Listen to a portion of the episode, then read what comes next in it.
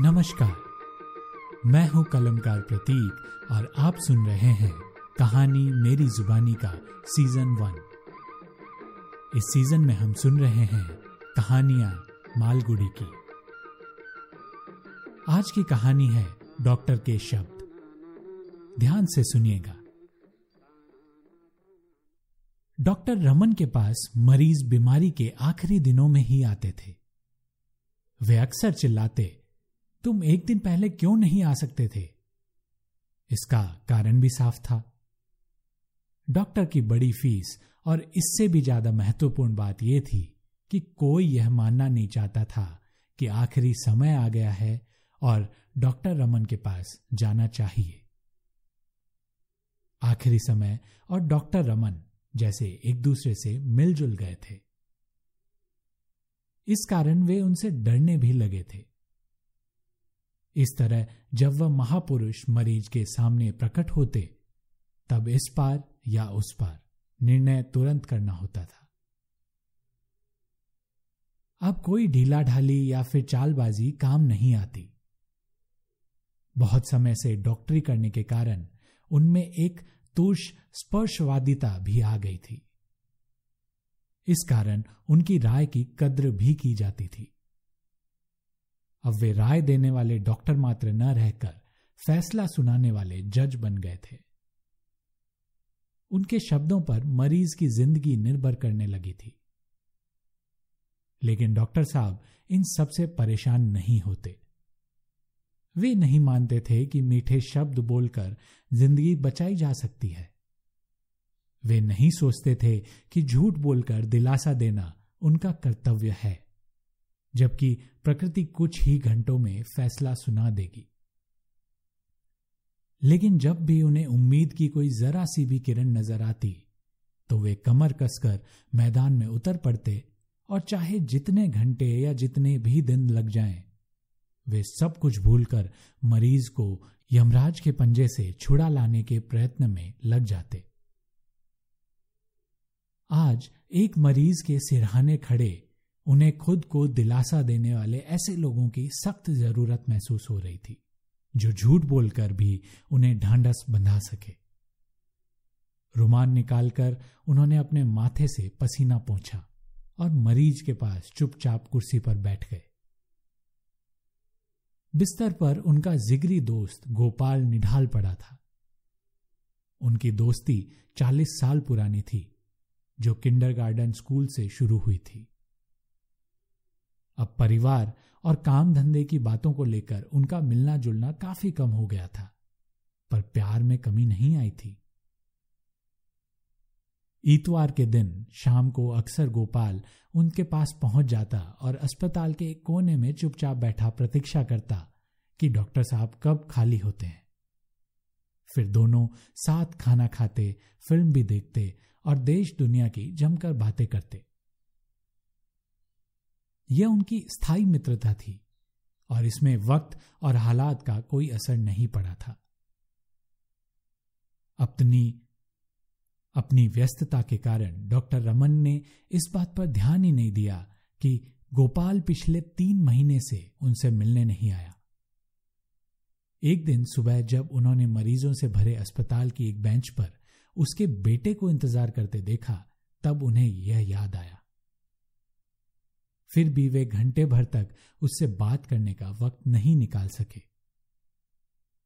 इसके बाद जब वे ऑपरेशन रूम जाने के लिए उठे तो उन्होंने उसके पास जाकर पूछा, क्यों आए हो बेटे? लड़का झेपते हुए धीरे से बोला, माँ ने भेजा है। क्या बात है? पापा बीमार है। आज ऑपरेशन करने का दिन था और तीन बजे तक वे फुर्सत नहीं पा सके। लेकिन इसके बाद वे तुरंत लॉली एक्सटेंशन में स्थित मित्र के घर के लिए निकल पड़े। गोपाल बिस्तर पर सो रहा था। डॉक्टर साहब उसके सिरहाने जा खड़े हुए और पत्नी से पूछा, ये कब से बीमार है? डेढ़ महीना हो गया, डॉक्टर साहब। किसका इलाज चल रहा है? एक पड़ोसी डॉक्टर का। हर तीसरे दिन आ जाते हैं और दवा देते हैं। नाम क्या है उनका? यह नाम उन्होंने कभी नहीं सुना था। बोले, इसे मैं नहीं जानता। लेकिन मुझे तो कुछ बताना था। तुमने खुद क्यों खबर नहीं की? हमने सोचा, आप व्यस्त होंगे और व्यर्थ में आपको परेशान करना होगा। पत्नी ने बड़ी दयनीयता से कहा। वह काफ़ी परेशान नज़र आ रही थी। डॉक्टर समझ गया। अब गंवाने लायक वक्त नहीं बचा है। उन्होंने कोट उतारा और बक्सा खोला। इंजेक्शन ट्यूब निकाली और सुई को खोलते पानी में रख दिया। पत्नी उन्हें यह सब करते देखकर और भी परेशान होने लगी और सवाल पूछने लगी। अब सवाल मत करो, डॉक्टर ने ज़ोर से कहा। उसने बच्चों पर नज़र डाली जो खोलते पानी में सुई को उछलते देख रहे थे।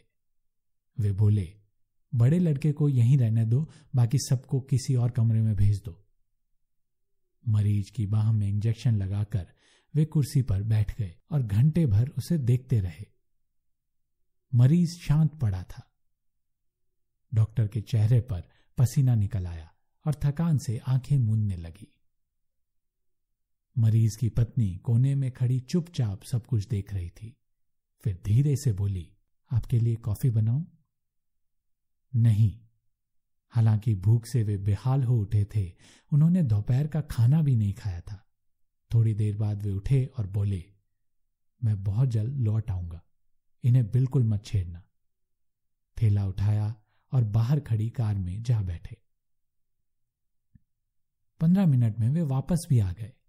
साथ में एक नर्स और सहायक भी थे। पत्नी से बोले, मैं एक ऑपरेशन करूँगा। क्यों? क्या हुआ है? पत्नी ने घबरा कर पूछा। बाद में बताऊँगा। अभी तुम लड़के को यहाँ छोड़ दो और पड़ोसी के घर चली जाओ। जब तक मैं न बुलाऊं, वापस मत आना। पत्नी बेहोश होकर ज़मीन पर गिरने को हुई, लेकिन नर्स ने उसे संभाल लिया और बाहर जाने में मदद की। रात को करीब आठ बजे मरीज़ ने आँखें खोली और बिस्तर पर धीरे से हिला। सहायक बहुत खुश हुआ और कहने लगा, अब ये ज़रूर ठीक हो जाएँगे। डॉक्टर ने भावहीन आँखों से उसे देखा और धीरे से कहा, इसे ठीक करने के लिए मैं कुछ भी करने को तैयार हूँ, लेकिन इसके दिल का क्या होगा? नाड़ी में तो सुधार हुआ है। ठीक है, लेकिन इस पर भरोसा नहीं किया जा सकता। ऐसे मामले में शुरू में हल्का सुधार दिखाई देता है, लेकिन वह टिकता नहीं है और झूठा साबित होता है। फिर थोड़ी देर सोचते रहकर बोले अगर नाड़ी सवेरे आठ बजे तक चलती रहती है तो यह अगले चालीस बरस तक चलती रहेगी। लेकिन मुझे शक है कि रात को दो बजे के बाद भी यह इस तरह चलती रहेगी। इसके बाद उन्होंने सहायक को वापस भेज दिया और मरीज़ के पास बैठ गए। ग्यारह बजे के करीब मरीज़ ने फिर आँखें खोली और डॉक्टर की ओर देखकर मुस्कुराया। उसमें हल्का सुधार हुआ था। और उसने कुछ खाया भी था। घर भर में चैन और खुशी की लहर दौड़ गई। सब डॉक्टर के पास आ खड़े हुए और कृतज्ञता प्रकट करने लगे। लेकिन वे चुप बैठे मरीज़ की ओर देखते रहे। लगता था कि वे किसी की बात सुन नहीं रहे हैं। पत्नी पूछने लगी, अब तो ये खतरे से बाहर है ना? बिना सर घुमाए उन्होंने कहा, इन्हें हर चालीस मिनट बाद ग्लूकोज देते रहो। दो चम्मच काफ़ी होगा। पत्नी रसोई घर में चली गई। वह बेचैन हो रही थी। वह चाहती थी कि जो भी सच्चाई हो, अच्छी या बुरी, उसे पता चल जाए। डॉक्टर साहब कुछ स्पष्ट क्यों नहीं बता रहे? दुविधा उसके लिए असह्य हो गई थी। शायद वे मरीज़ के ही सामने कुछ न कहना चाहते हों। इसलिए रसोई के दरवाजे से उसने उन्हें इशारे से बुलाया। वे चले गए तो उनसे पूछा अब ये कैसे हैं? बच तो जाएँगे ना? डॉक्टर ने होठ काटे और ज़मीन की ओर देखते हुए धीरे से कहा, अपने पर काबू रखो। इस वक्त कोई सवाल मत करो। भय से पत्नी की आँखें फैल गई। उसने उनके हाथ कसकर पकड़ लिए और कहने लगी, मुझे सच बता दीजिए इस वक्त मैं तुमसे बात नहीं करूँगा, यह कहकर वे कुर्सी पर जाकर फिर बैठ गए। पत्नी ने चीख कर रोना शुरू कर दिया।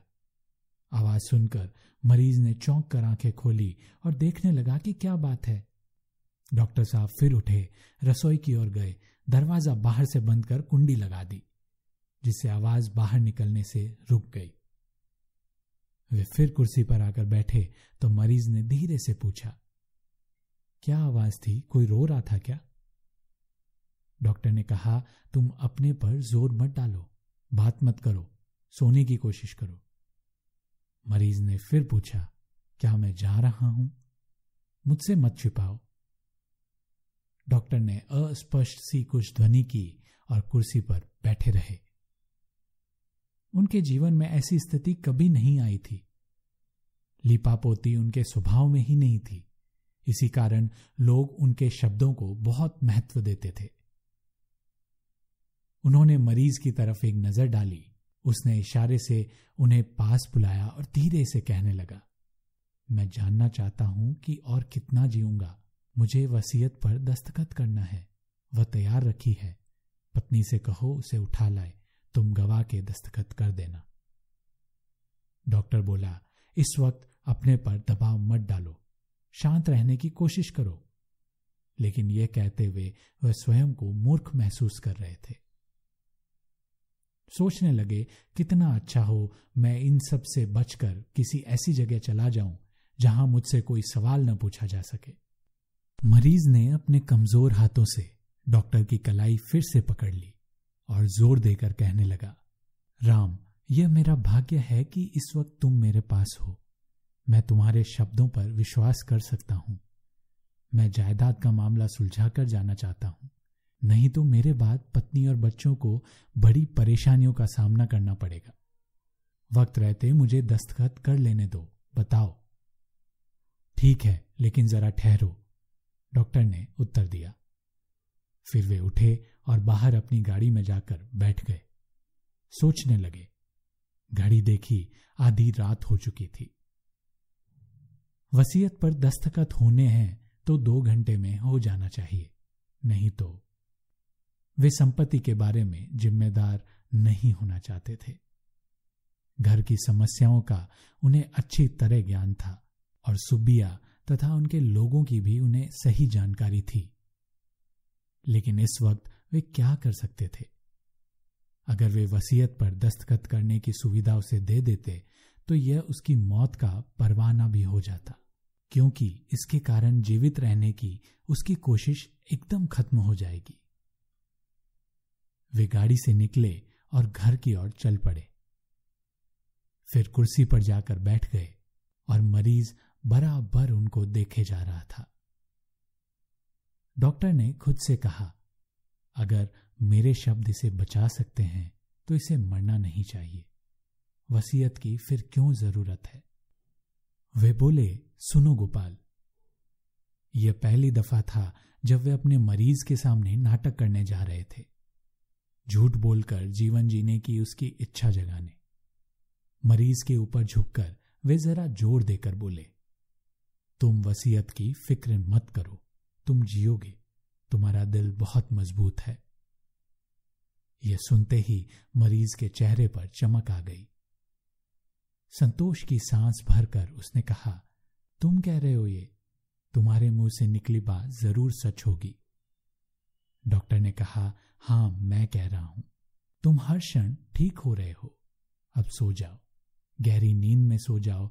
मन से सब परेशानियाँ निकाल दो। मैं सवेरे तुमसे मिलूँगा।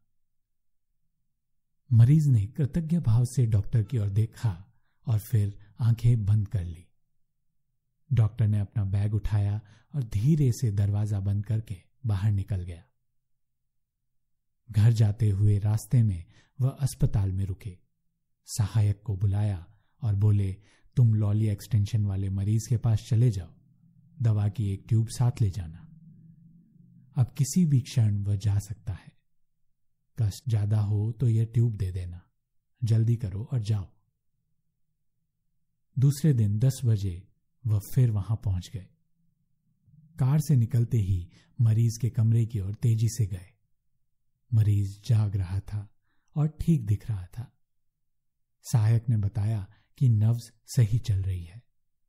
उसने मरीज़ के दिल की धड़कनें सुनी और पत्नी से बोला, देवी, अब खुश हो जाओ, तुम्हारा पति नब्बे साल तक ज़िंदा रहेगा। अस्पताल लौटते हुए सहायक ने डॉक्टर से पूछा, सर क्या वे जीवित रहेंगे? अब मैं शर्त लगाकर कह सकता हूँ कि गोपाल नब्बे साल तक ज़िंदा रहेगा। लेकिन मेरे लिए यह बात हमेशा एक पहेली बनी रहेगी कि यह हमला कैसे झेल गया। मुन्ना भाई एमबीबीएस ये फ़िल्म हम में से सबने देखी होगी। जैसा कि उस फ़िल्म में भी बताया गया था कि जादू की झप्पी देकर या मरीजों को खुश रखकर ठीक किया जा सकता है। बिल्कुल वैसा ही इस कहानी से हमें सीखने को मिला। तो इन्हीं अच्छी बातों को सीखते हुए हम और भी कहानियाँ सुनेंगे हमारे अपने इसी चैनल पर, कहानी मेरी जुबानी।